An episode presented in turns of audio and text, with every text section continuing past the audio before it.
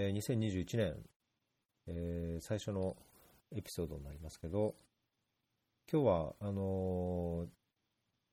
今年から、うん、去年か、去年からチャンネルホストとして、えー、デコボコで花丸っ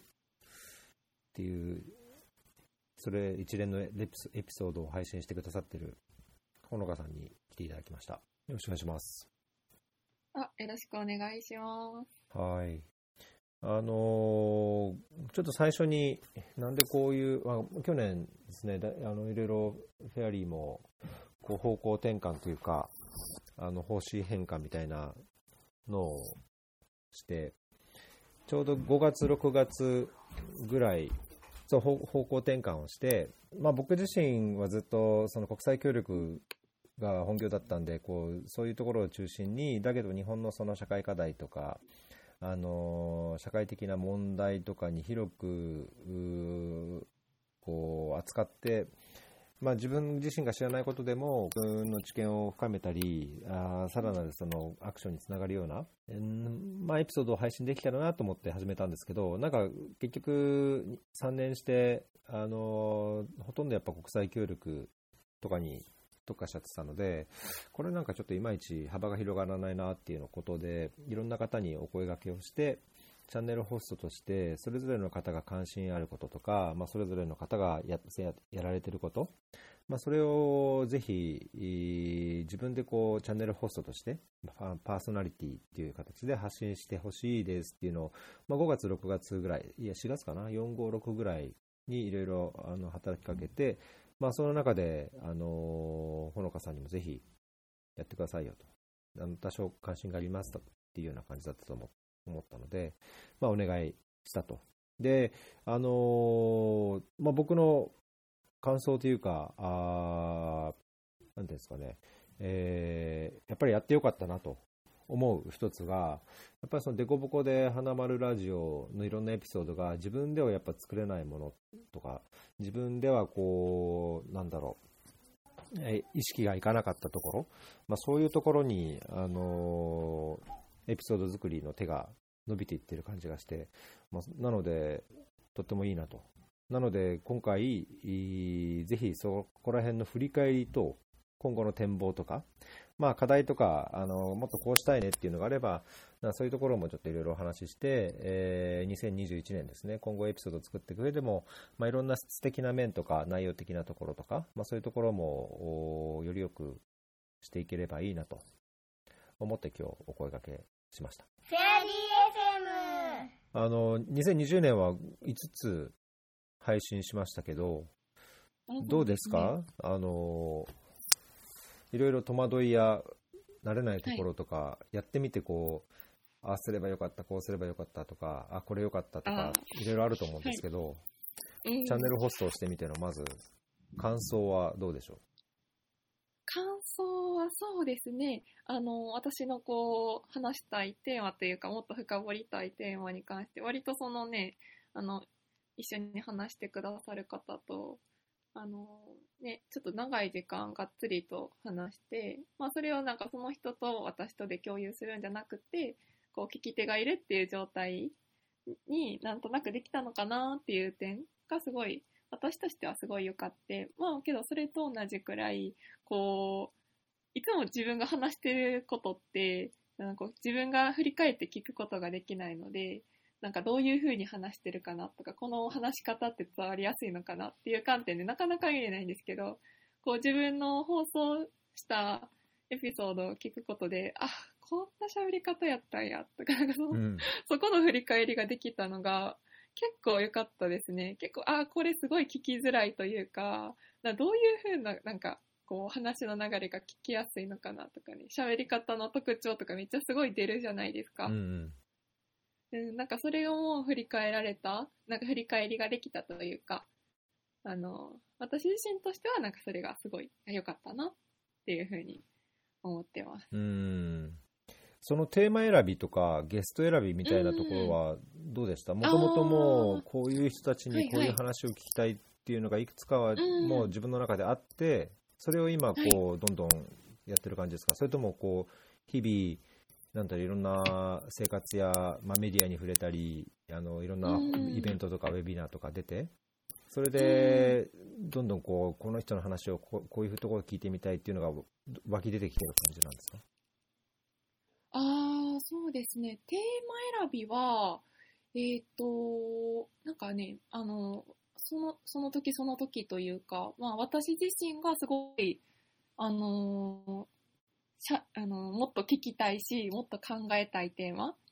まあそれがなんか結果としてこう、なんかそういった福祉寄りになっているのかもしれないですけど、まあ基本的にこうテーマ選びの観点としては、なんかこう、私自身はすごいこのテーマに気になってるとかもっとあの考えたいっていうテーマやけどなかなかこう他のあの例えば学校とか大学とか全然違うあのバイト先とかではなかなか話題として上がってきにくいようなことをあの取り上げたいなっていうかね。なかなかこうテーマとしてパッていろんなところで、ね、出てこないように私が勝手に感じてるのかもしれないですけどなんかそういうことをあの取り上げたいなっていうふうに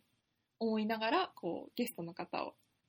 選んでましたというかね、あの、声をかけさせていただいてました。うん。なんか難しいところ、まあ、僕の経験でも、そのテーマとしてはいろいろ関心あることとか聞きたいことって出てくることはまああるとは思うんですけど実際にそのブッキングするというか、うん。ゲストにこれがまずそもそもどういうものなのか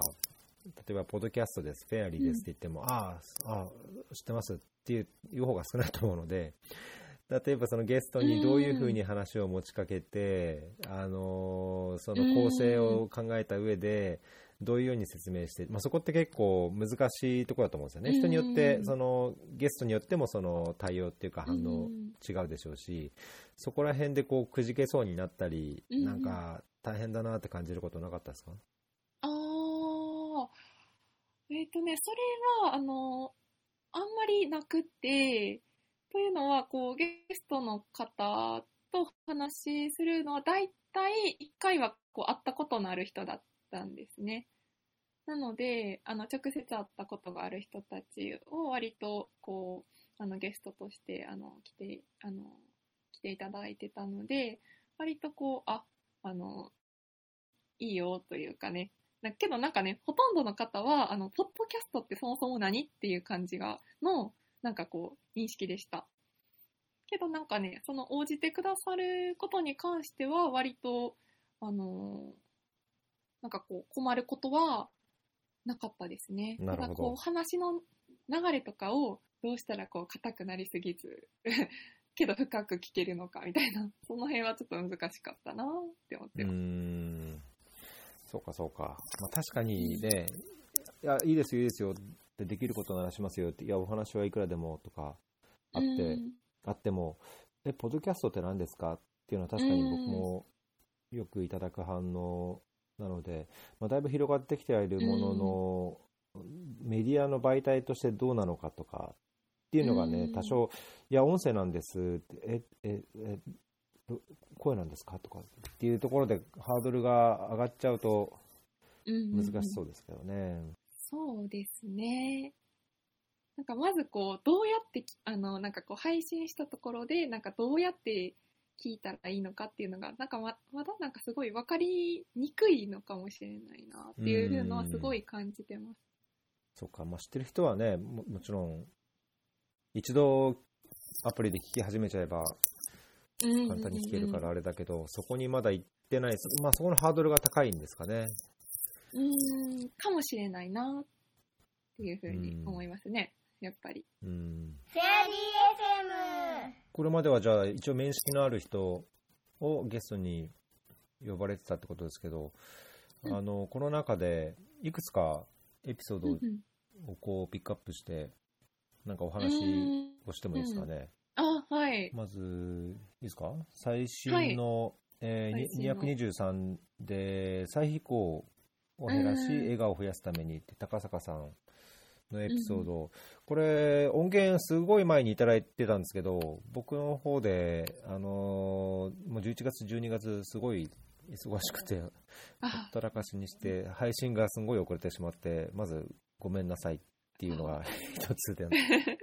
当に時間かかっちゃって申し訳なかったです。いや、いつも編集をありがとうございます。いえいえ。で、まあ、聞き始めて、あのー編集しながら、あのーとっても、まあ、僕自身、関心のあるテーマうん。の一つではあったので、あのー大変、こう、なんだろう、まあ、リアルなっていうのかな、あのーまあ、難しい問題に対して、えー本当にこう、まあ、ボランティアから始めて、えーそこから NPO を立ち上げて、まあ、その、あの無理をしない形でちゃんと継続性を持ってやっていくっていうその高坂さんの姿勢とか考えとかうん、いうところ、うん。あと多少やっぱりねな内容が内容だからか言葉をこう丁寧に選んで話すようなところもあって、うん。あの決して他人事ではない問題というかね社会の中で、うん。えーまあ、そのひ何らかの犯罪の被害に遭ってないとしても、うんその社会の一員としては、なんかすごく僕は考えるべき問題かなという観点からとても関心のあるテーマなので、えー、と興味深く、えー、と聞かせていただきました。この再飛行を防止する、まあ、飛行飛行なのか犯罪なのかっていうところの、まあ、細かい定義とかは僕もよくは、ね、あんまりわからないところなので深くは触れませんけど、あのこれを聞いてて思い出した本がいくつかあって。えーっと、確かツイートでも書いたんですけど、こうとか犯罪に関連して、反省させると犯罪者になりますっていう本があるんですけど、反省させる、聞いたことあります？これは確か、その、カウンセリングとか、あー犯罪を犯した人の、こう、構成に関連さえ、あ、はい、なんか本屋さんに、ね、ありました？あ、はい、ありましたね。まあ、要は、えーなんていうんですかね、犯罪者の一般的な心理として、その犯罪を起こしたことについては悪いと思いつつも、犯罪に至った経緯っていうのが、その相手がこうだったからこうせざるを得なかったんだとか、うん。まあ、自分も被害者なんだとか、うん。まあ、そういうのがやっぱりこう心理的、まあ根本的な気持ちとしてあることが多いから、単なるその反省文を書いたり、裁判の中でその反省を示すことが公正にはつながらない、まあ、よりそのその根根源的なもの、その高坂さんもエピソードの中で話してましたけど、なその家庭環境がどうだったのか、経済環境がどうだったのか、うん。まあ、だからといってその犯罪を起こすっていうあのことを正当化はできないけども、その裏にあること、えーっていうものをやっぱり理解するとか知るっていうことが大切っていうのを高坂さんもおっしゃってましたけど、まあ、そういうことが書かれてた本だったんですね。うんなのでなんか僕にとっては、なんかこう本で読んできたこととすごい関連するお話が聞けたし、うんえー実際にそういう現場であの再飛行を防止するための、まあ、努力をされてるっていう方のお話だったんで、もうだいぶこう、なんだろう、気持ちを入れ込んでうん聞かせてもらいました。あーそうですねうんどうどうでしたか、これは？これなんかイベントか何かで高坂さんのお話を聞きに行かれたんですか？あもともとは。えっ、とね、あの、前、あの、あ、今、愛知で活動されてるんですけど、なんかね、前、あの、うん愛知に行った際にちょっと会う機会をいただいて、で、その時に、あの、いろいろどんなことしてるのかとか、ねあの、いろいろ案内していただいたりしてたんですよ。うーん。で、すごいね、あの、非行防止というか、なんかそういう青少年、若い人たちとかに、そう、あの、関わる活動とかいうのに私自身が関心があったもんで、で、その時お会いして、あの、お会いしましたっていう感じの出会いの経緯だったんですけど、まあ、このエピソードを聞いて、なんか、こう、高坂さんっていう、こう、今は、あの、こういう活動をしていて、で、けど、まあ、家庭を持っていて、なんて言うんですかね。私はこの問題に対して、なんかこう、あ、エピソードの途中にも出てきたんですけど、でじゃあなんかこう、あの、罰を厳しくしたらいいんかっていう問題に対しても、私はこういう、なんて言うんですかね、そそこはそう、厳罰化したら解決するとは限らないよなっていうふうになんか考えてるし考えてたんですけど、まあ、高坂さんとなんかお話しすることで、こう、角度を変えて結構見れたなっていうのが、あの、結構印象的でした。なんか昔こういう経緯があって、けど今はご家族も持っていて、けどもしもご家族にそういうことがあったら、なんかそう言えるとは限らないとか、なんかね、こう、多分全然今置かれている立場が違うので、なんかこう同じことに対して同じ問題を見てても割とこうお話しすることで高坂さんならではの視点っていうかお話を通して全体を通してもそうなんですけどなんかそこをすごいなんかはって気づく部分がこのエピソードはすごい多かったなっていうふうにあの思ってました。うんそうですよね。確かに最後の方で、その少年法改正に伴うその厳罰化について、うん。まあ、あのとりあえずはなんか新聞報道ではあいその一部厳罰化の年齢引き下げを見送りっていうあのショーノートのリンクにもありましたけど、うん。まあ、そういう動きもあるもののやはりその少年犯罪に対す対するこう厳罰化っていうのはねもうここ何年も言われてましたし、うん。まあ、実際のその犯罪数っていうのは減っているもののあの、まあ、凶悪犯罪っていうものも統計上は減っているものの、うん。やはり社会的なイメージとして、えーやはり厳罰化すべきだっていう動きもあるし、うん。まあ、おっしゃったようにその被害者の心情を組むと、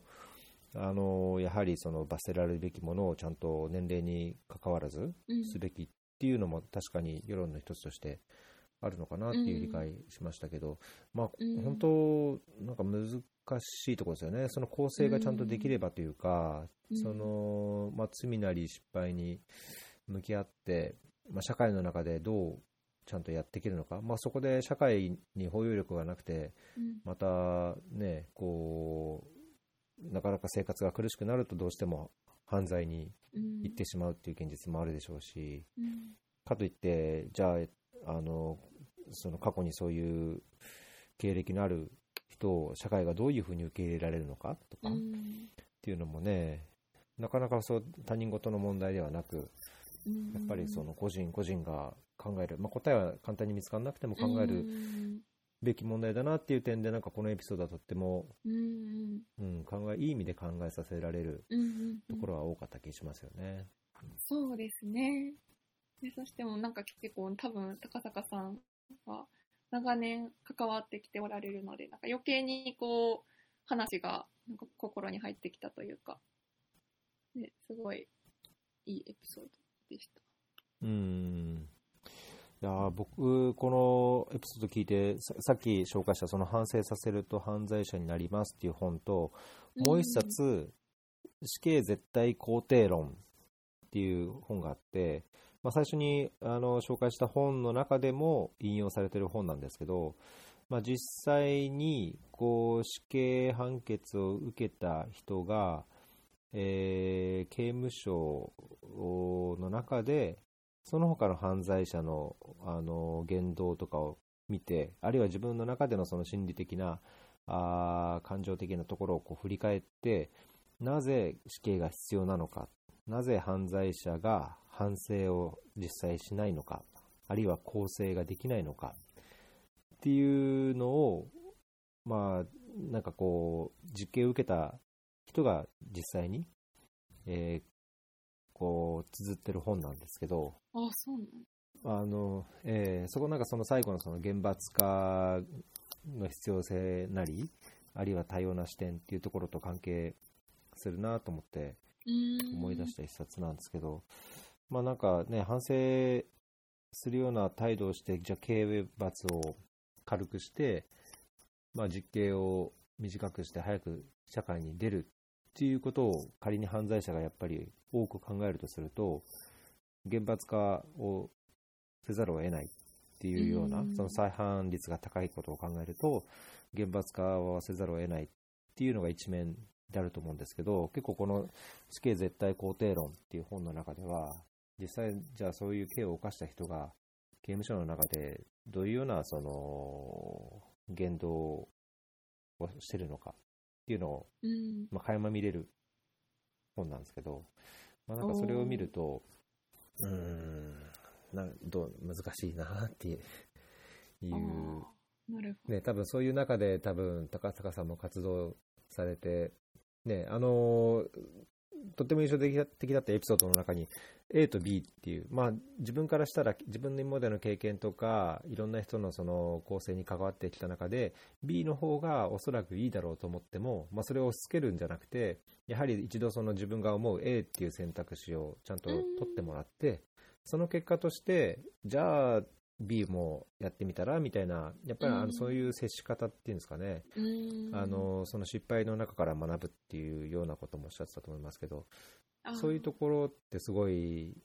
ね、大切だけど、すごい難しいと思うんですよね、実際その場で判断を迫られた場合、うーん。まあ、そういうところと、この構成とか、あー厳罰化っていうところが、やはり何らかの形でつながってて、まあ、それをこう社会の中でどう再飛行にいかないように、社会的、経済的にちゃんとこうバックアップしていくようなサポートをするっていう点においては、まあ、難しいというか、大変そうだなという気はしましたね。このなんか先ほど出てきたちょっと話ずれるかもしれないんですけどこの死死刑絶対肯定論っていう本はあのちょっと質問なんですけどこの反省をさせると犯罪者になりますっていう本のなんか一応逆みたいなことが書いてるんですか？逆ではない。んとね、逆というか、いや、死刑をなくしちゃダメだよと、犯罪者はあの反省しないから、更生しないからみたいなトーンの本ですね。あそうですか。うん。要は最初の本はあのとにかく反省しろとかあ更生しろって言って表向きにその被害者に対してそのあの悪いことをしても本当に申し訳ない。これは刑に服して反省しなきゃっていう言葉を出させることが必要なんじゃなくてそもそもその犯罪に至った経緯その人の生活にどういうものがあったのかっていうところをちゃんとカウンセリングして、うん。えーそれを踏まえた上でその構成っていうものを考えないとうん。反省させるだけじゃ何の意味もないんですよ、まあ、子供がなんか悪いことをした時に頭ごなしに怒って反省させるのも良くなくてそうではなくてなんでそういう子供がそういう行動に行ったのかあのっていうことをちゃんとなんだろう理解するっていうことが大切ですっていうのが最初の本なんですけど、うん。次の本はその実際に刑を、あの罪を犯した人が、えー刑に服したときに、あの自分は本当に、ねまあ、は自分も犯罪を犯しているのでそういう立場にはない言える立場ではないとはしつつも周りにいるその受刑者も実際にその罪をこう償って、えー本当残りの命いやまあ、社会のためになのか、そういう、なんだろう、まあ、本当、公正っていう意味で、えー生活していこうと考えてる人がいるかっていうと、まあ、ほとんどいないっていうのが、なんかこの2つ目の本のこうトーンなんですね。そうじゃなくて、みんな、あのいや刑、刑務所にいるのが嫌だから、あのちゃんと反省しするようにしたように見せて、えー早く刑期を終えて出る方がいいとか、あのまあ、結局そういうふうになっちゃうと。で、どどの受刑者も、あのいや、確かに人を殺したっていうことは良くないけど、いや、実際あいつがこういうことやって、こうだったから、こうせ俺はこうせざるを得なかったんだ、みたいな、その自分を肯定してしまうような、やっぱり、こう、精神状況になってしまうことが多いようなので、そういうのを考えると、ある程度のその、凶悪犯罪に対しては、死刑っていうのは絶対に必要なんだと。うん。人権の問題もあるけども、人権はやはりその被害者の人権、あるいは被害者家族の人権っていうものもあるから、うん。まあそういうのを考えると絶対死刑は必要だみたいな、絶対犯罪者の中には更生できない人が一定数いるみたいな、ような話でしたね。ああそうですか。うん。あけどまた違う視点の本として面白いというかねあのなかなか興味深いですね。結構この本私はこうどちらかって言ったらこの肯定うん肯定とは言えない立場なのでなんか逆にこのこう絶対肯定論って言ってる本はどういうふうにこう考えて書かれてるのかっていう観点でちょっとすごい興味深いですね。うんうん。うん。これもなんか簡単に答えっていうか議論ができるテーマではないものの、まあ、僕もどっちどちらかというと廃止すべきじゃないかとずっと思ってるんですけど、うん。まあ、こういう見方も確かにあるなというか、まあ、その自分の知らないリアルな現実っていうんですかね、うん。そういう刑務所の中での話とか、うん。実際にそういう罪を犯した人の言葉っていうのもなかなかそう聞く機会もないし、まあ、そういう意味ではこの本はなんか知らない世界をうん。こう多少見せてくれる。うん。っていう感じはししましたかね。あフェアリー FM あのそれに関連してあのプリズンサークルっていう映画ご存知ですか？あ知らないです。なんかそれは、なんかね、すごい公正に重きを、日本の刑務所の中なんですけど、あの、公正に重きをこれ置かれた、こう、新しい、あの、プログラムみたいなものを、その刑務所に導入して、なんかそれの成果、こう、どういうふうにその中にいる人たちが変わっていくのかっていう、なんかこう、ストーリーを述べてる映画なんですけど、なんかそれは本当になんか、もしかしたらこの本に書かれてることと逆反対の立場で、なんかこう、過去を振り返ったり、なんかこう、いろんな人とコミュニケーションとか、こう、構成のプログラムを変えることですごい変わっていくんだよっていうストーリーが映画にもうリアルなところを撮ってるんですね。この刑務所のの中にいる人とかをリアルに撮っている映画で、あれもすごいいい映画でしたね。はい。多分日本でしか上映、てか見れ、見れないというか映画館でしか見れないですかね、確か。これはこれ日本のやつなんですよね。今おっしゃったのね。あ、そうです、そうです。日本のどこかな？どこか？はい。どこかの刑務所で。うん。国内の刑務所に初めてカメラを入れたって書いてますね。うん。おちょっとじゃあこれもチェックしてみたいですね。はい。これもかなりいい映画でした。私の中では。多分このその内容、ちょっとこの解説、映画の解説をちらっと見ると、おそらくこの最初に言った反省させると犯罪者になりますっていう本を書いた岡本さんっていう方が多分こういう構成のためのプログラム長期的に時間をかけてあのまあ、そもそもその罪を犯した原因の一つ、まあ、その人のそういう心理状況そういう心理状況にさせてしまった、まあ、環境とか、まあ、貧困なり虐待なり差別なりとか家庭環境みたいなものっていうものを、あのーそこに向き合うっていう意味ではその本とこう親和性の近い内容うかもしれないですん。ねそうですね。ちょっと見れれば見てみますじゃあはい、ぜひ。いやだからこのエピソードは本当、うん。いろいろ考えさせられるって言い方がいいのかちょっとわかんないけどとっても良かったですね、高坂さんにももっといろいろお話を聞きたいうん。くらいですねフェアリー FM あともう一つ、えー最初の方の2番目のエピソードの摂食障害のうん。お話、竹口さんのお話もこれも僕は本当自分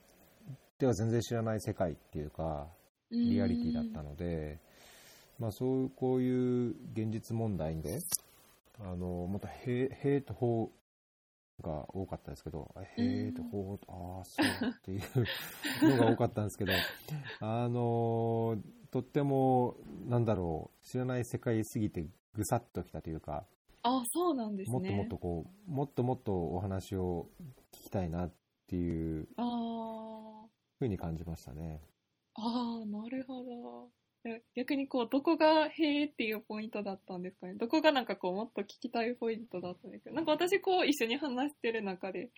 なんかこう、ね、いろいろあったんですけど、どこがこう、このテーマについて、こう、あまり聞聞いたことがないってなった時に、どういうところがへえポイントなんですか？っていうすごいわかりづらい質問ですいやそもそももう。うん。なんだろう摂食障害っていうもの自体が、うん。まあ、自分でもわからないし、うん。まあ、自分でやっぱ経験したことないっていうかこう、まあ、それこそ身近なものではないので、うん。あのそういう障害に陥った際のこ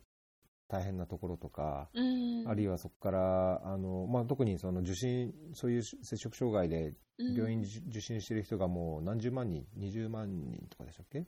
うん。何十万人もいるという現実っていうのは、うん。ねあのどっかの誰か、まあ、どこかの誰かでも簡単にうん。そういう状況に陥ってしまうっうん。ていうようなものだっていうのはもう知らなかったですし、うん。これも本当だから自分がわからない世界を、えー、はあっていうのがあったから、もう少しこう、まあ、それに、そういうふうになった際にどういうふうにしていくかっていうところもそうですけども、どうしてそうなるのか、あるいはそれをサポートするためにどう、その医医学的だけじゃなくて、えーどういうよううなん。その心理的なサポートとかうん。あるのかとか、まあ、そういうところはなんか、とっても関心が湧いたところですかね。まあ、そういう理解を深め、周りにそういうふうにあの摂食障害を持っている方がいた場合に、じゃあ周りの人はどうすればいいか、自分としてはどうしたらいいかとか、なんかもう少しこう身近で、うん。あのね、理解が深まることで、あのうんうんうん。そういう問題に直面している人もこう少しでも楽になるようなことがあるんであれば、まあ、なんかもっともっと理解が広まっていってもいいのかなっていう気がしましたけど。ああ、そうですね。なんか、そう、理解がこう広まるっていう意味において、本当にこう、まあちょっとの役割だったかもしれないですけど、なんかこう配信してすごい、なんかこう、なかなかこう配信しにくいじゃないですか。あの、本人にとったりしてら、し、なかなか言えないテーマでもあるので、なんかその意味で、なんかちらっと、もしかしたら聞いてくれる人もいるいるかもしれないですし、なんかその後にもフィードバックいただいたりして、なんかそういう、あ、このテーマについて、こう、何かの、なんかこうメディアを通してこう発信するっていうのが、割と、こう、ね、あの、すごい意味のあるテーマというか、まあどれも意味があるんですけど、このテーマについて発信できたっていうのはすごい良かったなっていうふうに思ってますね。な何かコメントみたいなものとかもあったんですか？そうですね。なんかその後になんかこう、あの、友友達だったんですね。あの、連絡来たのは。で、あ、友達って、あの、最近大学に入ってから出会った友達だったのであれですけど、でもなんかその子が、あの、もう、なんか昔、摂食障害だったっていうことを、なんかこう、言ってくれて、あ、そうやったんやなって言って、なんかその後話してたんですけど、そういうなんかこう、ね、意外な出会い、出会い方っていうかね、あの、あの、もともとしてた子やったけど、こう言ってくれたとかね。なんかその他にも違う、あの、薬学部の、あの、コミュニティがあるんですけど、なんかその後、なんかそこの中の子も、あの、そうやねんっていうのを、なんかこう、その後に話してくれて、あ、なんか私は、なんかそ、実際、実際こんだけ短って言われてるんですけど、その短感をすごい感じてなかったんですね。うんあの、こう数字で多分20万人って言って、多分もっと、あの、潜在的にいるって思う、いる、うーんと思うし、なんかその谷口さんのエピソードでも出てきたんですけど、谷口さんが今こう、カウンセリングというかこう、まあ、カウンセリング的なものをされていて、けどそこに来られるのは、あの、ほとんど病院に通ってない人がほとんどだっていうことをエピソードでも多分言われてたと思うんですけど、なんかそれぐらい本当に身近なのになんかこう身近感を感じてなかった私はその当時。だけどこう、発信したことで、あ、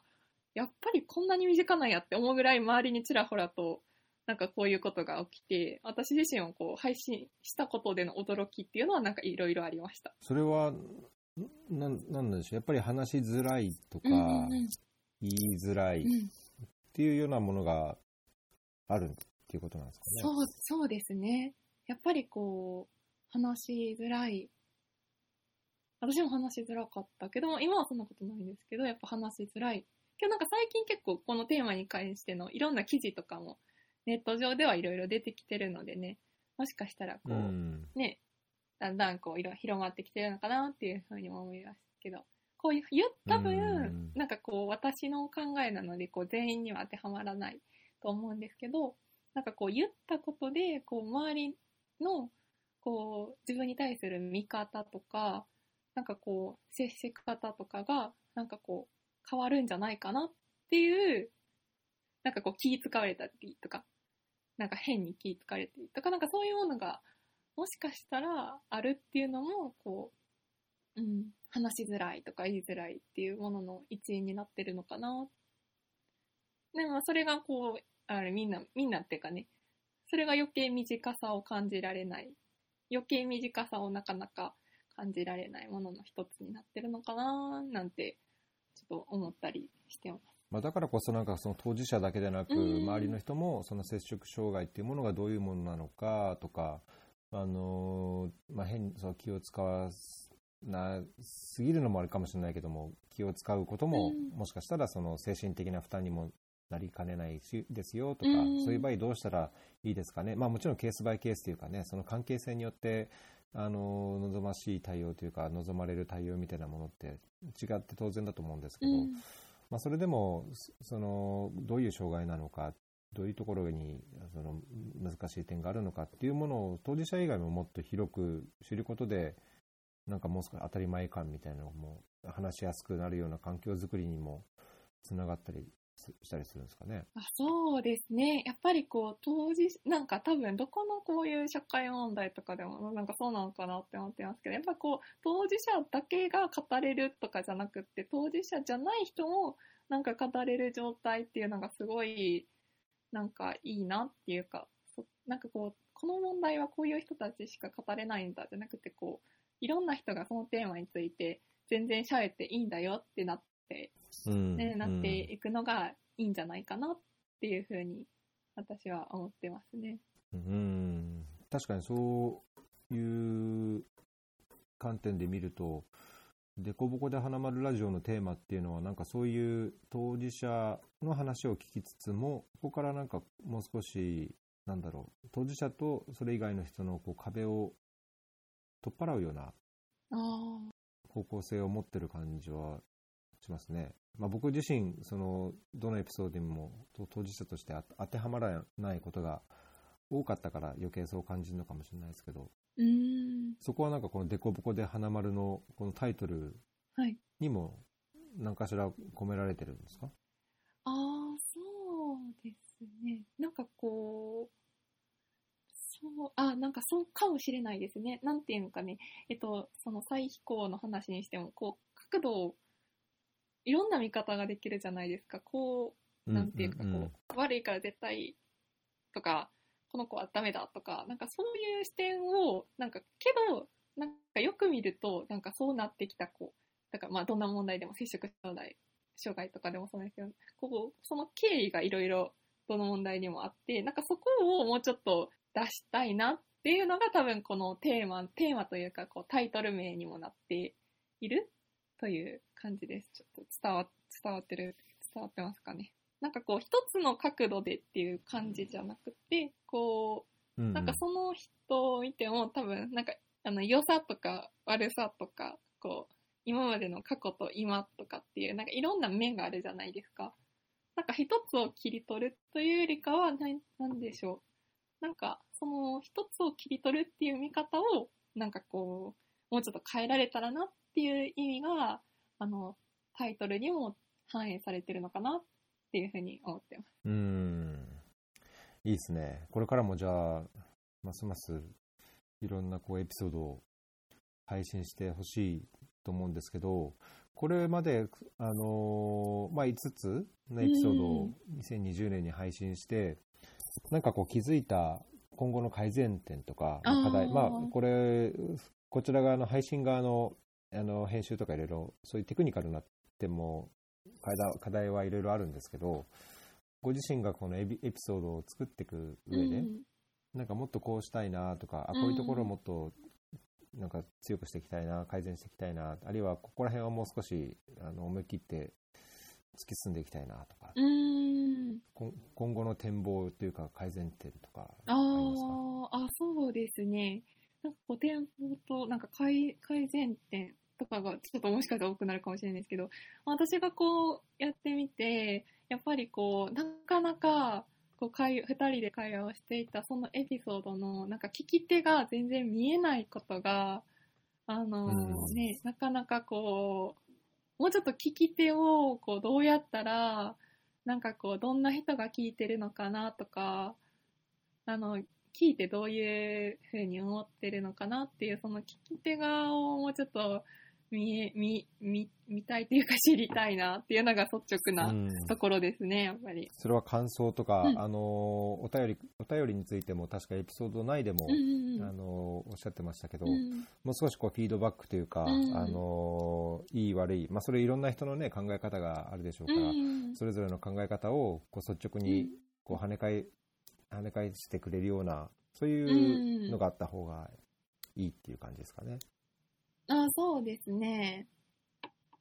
あと、聞き手としては、あの、こう、私ちょっと思思ってて、こう、聞き手としてちょっと、なもしかしたら長く感じてる人もいるのかなって、その辺なんかもうちょっと、ね、あの、その辺も聞きたいですね。なんか、どう、どうですかね。うんなんか長さ、長さがもうちょっとラフに聞ける方がいいのかな？なんていうのもなんかこう、もしかしたら改善点やなっていうふうに思ってますね。そうですね。まあ、人によってはね、20分とか15分、20分ぐらいがいいっていう人もいれば、うん。まあ、ポッドキャストっていうメディアだからこそ1時間ぐらいでその突っ込んだ話を多少こう、ダラダラっていうか雑談になってても、なってる方がいいとか、まあ、それは多分、聞く人の好みもあるし、あの、多分扱うテーマとか、まあ、その、ポッドキャストの、なんていうのかな、方向性みたいなものもあるので、簡単なこう回答っていうのはないと思うんですけど、僕自身はなんかそこは考える必要ない、あんまり考える必要ないかなと思ってて、あの、うん。例えば極端な話、編集をしていて、全体の中で、いや、ここの話も切っても、全然話つつながるし、問題ないじゃんっていうところがあれば、もちろん短くすればいいと思うんですけど、だけど、その流れがあって、そういう話を、いいろんな話を踏まえての1時間とか40分だと思うので、ななんか必要かなと感じるんですよね。うん。だから、うん、まあもちろん関心がなくて、あの話がつまんなければ途中でやめちゃえばいいし、うん。だけど、うん、発信する側としては、長さよりも内容っていうんですかね、コンテンツがどういう、伝えたいことが何で、その、インタビューで引き出したいものは何でっていうところを丁寧にやれば、長さは関係ないのかなと思うんですけど、もし長いことでね、その、それが何らかの紹介になるんであれば、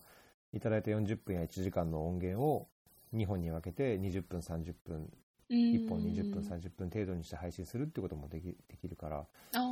まあ、そこはちょっと今後、こう工夫して、いろいろこうトライしてみて、あのー確かに短い方が反応が多かったですっていうのであれば、まあ、そういう方向に変えてもいいかもしれないですけど。うん、あ確かにね、そうですね。なんかその辺もぜひ聞いてる方がいれば聞きたいですね。そうですねう。ん。ね、ぜひ、あの、ハッシュタグデコボコで花丸で、あるいはハッシュタグフェアリーで、つぶやいてほしいですけど、なんかつぶやくと人が分かっちゃうじゃないですか。人が分かっちゃうっていうか。ね、ああ、そつぶやいてる人がってもことですね。うん、そうそうそう。あまあ、だから、そうじゃない、それが、はばかられるようであれば、あのーお便りフォームっていうのも、ショーノートに載っけてるのでー、うん。そちらだと、あのー匿名とかハンドルネームとかでも、うんあのーおコメントいただけるので、うん、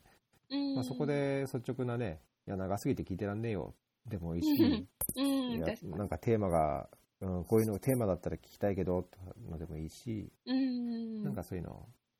もらいたいですね。そうですね。あとは、あ、まあ、そうですね。あとは何があるかな。なんかね、えっ、と、改善点としては、やっぱりこう、あ、改善点っていうか、これからの方向性なのかもしれないですけど、あのーこう、聞き手が見えないっていうことにもつながってくるんですけど、なんかこう、二人じゃなくて、時にはこう、そのテーマに関して3人とかでこう、あの、収録するのもいいなっていうふうに思ってます。それとか、うんなんかこうできるかわからないんですけど、あ、本当にこの YouTube とかみたいな感じで、なんかリアルタイムで、あの、参加し、参加者っていうんですかね、なんかこうい、なんかプチ、プチ講演会じゃないですけど、なんかそんな風にして参加者もこう、なんか参加でき、参加できるような形っていうのはすごいいいなっていう風に思ってます。うんうんうん。結構これに関して自分はこういう質問がしたいっていう人も、多分結構多いんじゃないかなっていう風になんとなく思っているので、なんかこう参加型のものができたらいいなの、いいの、いいかなっていう風に思ってますね。うん。そうですね。いいですね。うん。なんか一つその、今でも、まあそれどうにか使えるツーまあ、プラットフォームとしては、まあ、 Slack のコミュニティを使って、こう、少しそういう呼びかけをして、あの、ジェンダーとか選択的夫婦別姓うん。のエピソードを作ってるグループは、ここでこうメンバーっていうか、その関心ある人を募ったりとか、アンケートしたりとかをやってたりもしますし、うん、そこを絡めるっていうのは一つですかね。あとは本当自分の周りを、友達とかをまず通じてやるとか、っていうのも一つですし、ね、いいかもしれない。えーで、テクニカルに問題なくできるんであれば、あのこういう形で YouTube ライブで音声配信しながらうん。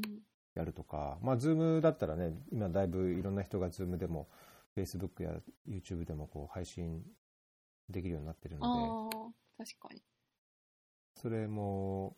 一つかもしれないですよね。ねえ。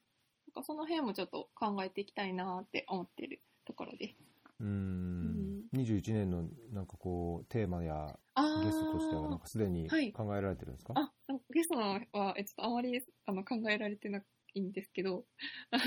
あの、けどなんかね、あの、ね、私がまだこう、見えてないような領域のところも、あの、ちょっと考えてみたいなっていうか、あ、全然知らなかったテーマ？みたいな。そういうテーマに関してもちょっと触れていきたいなっていうのは思ってます。いいですね。うん。楽しみですね、じゃあ。そうですね。あと、この、進め方っていうんですかね、うんもう少しちょっと内部的な、あの、話ですけど、まあ、どういうふうにしたらやりやすいのか。まあ、今ね、一応フェアリーっていう形の一つでやってもらってますけど、なんか僕の元々のその構想っていうかイメージでは、これをきっかけに、もう自分自身でこうポッドキャストとか、まあ、まあ、ポッドキャストでなくても、あの、いろんなメディアでいいと思うんですけど、こう、こういう社会的な問題や課題とかについて、こう生の声を発信したり、その、本当いろんな凸凹な考え方ややり方や過去や見方やいろんなものがあっていいんですよっていうものを違う形で配信していくのはすごい。こちらとしても嬉しいことなあのでー、そうですね。まあ、なんかフェアリーがこう、あんまりこうフィットしないというか、あもっと、あ、これ自分でできるなっていうふうになったら、なんかこう、じゅご自身でやっていああ、確かに、それもね。くのをこちらとしてはサポートするとか、うん。いうのでもいいなと思いますし。確かにね、なんかそれもすごい一つやなっていうふうには、なんか思ってました。いや、なんかこう、フェアリーのなんかこう、いい点としては、こう、あのーいろんな分野、あ主に国際協力として、割とこう、国際協力、なんていうかね、あの、いろんなテーマの方が、テーマでお話しされてることとか、こう、聞き手の方とかがおられるのかなっていうふうに思っていて、なんかその中でこう、あんまりこう、フェアリーにはないような、こう、テーマを出すっていうことも、あ、すごいいいなっていうふうに思ってるので、なんかフェアリーで放送するいい点としてあそこなのかなっていうことも思いつつ、あ、自分でやってみるのもいいなっていうふうな、どちらも考えてるっていう感じです、今は。うん。いや、僕こちらとしてもね、それがすごいプラスだから、ね、いいんですけど、なんか、まあ、多少こう縛られずに、本当いい、より良いやり方があるんであれば、ね、前向きに考えたいところですね。そうですね。じゃあ、そうですね、今年始まって、まあ、まだまだ、ね、情勢的にはいろいろ難しい状況ではありますけど、うんまあ、だからこそというかね、うんこの、こういう時だからこそできるのがこういう遠隔でいろいろイベントやったり、収録してまあ、配信しちゃうっていうのも一つだと思うので、これを機にますます、このデコボコで花丸ラジオを展開していっていただけると嬉しいです。ああ、はい。ぜひ、こちらこそお願いします。フェアリー FM そうですね。ちょっとあと、せっかくなんで、いただいたお便りがあるので、デコボコと花丸と関係ないんですけど、あのーえーちょっとお便り紹介のコーナー、あはい。ぜひぜひ。いいですか？はい。聞きたいです。はい。えーっと、まず、う一つ、え NGO に、国際 NGO っていうんですかね、海外の NGO の職員に関心を持たれている大学生の方からお便りをいただきました。あのまあ、大学のキャリアセンターへ行って、まあ、過去10年ほどの OB、OG のリストを確認したけども、まあ、残念ながらその大学から新卒で NGO に入った人っていうのがいませんでしたと。ただ、まああのこのご本人の関心では、その Save the Children とか、Hunger Free World とか、まあ、あ国際的にも、まああの広く活動を展開している NGO に、まあ、勤務したいというようなあ考えを持っているんですけども、まあ、国際協力で長く働くために、えーまあ、語学は必要だし、まあ、もちろんその薬剤師や土木系とか特定の分野、専門を持ってないと厳しいのでしょうかっていう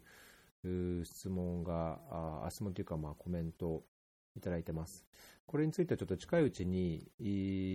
まあ、セイブかどっか、あの、インターナショナル NGO のスタッフの人か、まあ、そこで、え働いてた経験のある方をゲストに招いて、えーこの質問について、えーいろんなご意見を伺ってお答えできればと思ってます。こういうのを知りたいですよね。こういう、こういうとこ知りたいんですけど、みたいなああある、とそうですね。いいですようね。ん。はい。で、もう一つ、じゃあ、最近いただいたやつを紹介します。えっ、と、会社員の方で、えっ、と、まあ、フェアリーを聞いて、えーゲストのお話を通じて、まあ、いろんな思想や価値観をお得られることができて、とてもいいですと。あのーその中で、えー12月頃ですかね、えーに配信した、あー世銀の田中さんのおお話がとってもお良かったですと。まあ、その語り口やら、あー話の内容やら、あのとっても感銘を受けましたということで、とごお便りをいただいてます。こういうの欲しいですよね。うん。も そうですね。なので、ポツポツええいただいてるんですけど、数としてはやっぱりあんまり多くないので、ぜひ、あのーいろんな、まあいいコメントだけじゃなく、うん。もっとこういうふうに改善してほしいとかうんいうのも含めてあれば、匿名で、えっ、と、感想をくれるので、ぜひ、このお便りフォーム、Google フォームから、あーお願いします。うん特に、デコボコで花丸ラジオにも、どしどしと いただければ嬉しいです。はい。そんなところでいいですか？うん、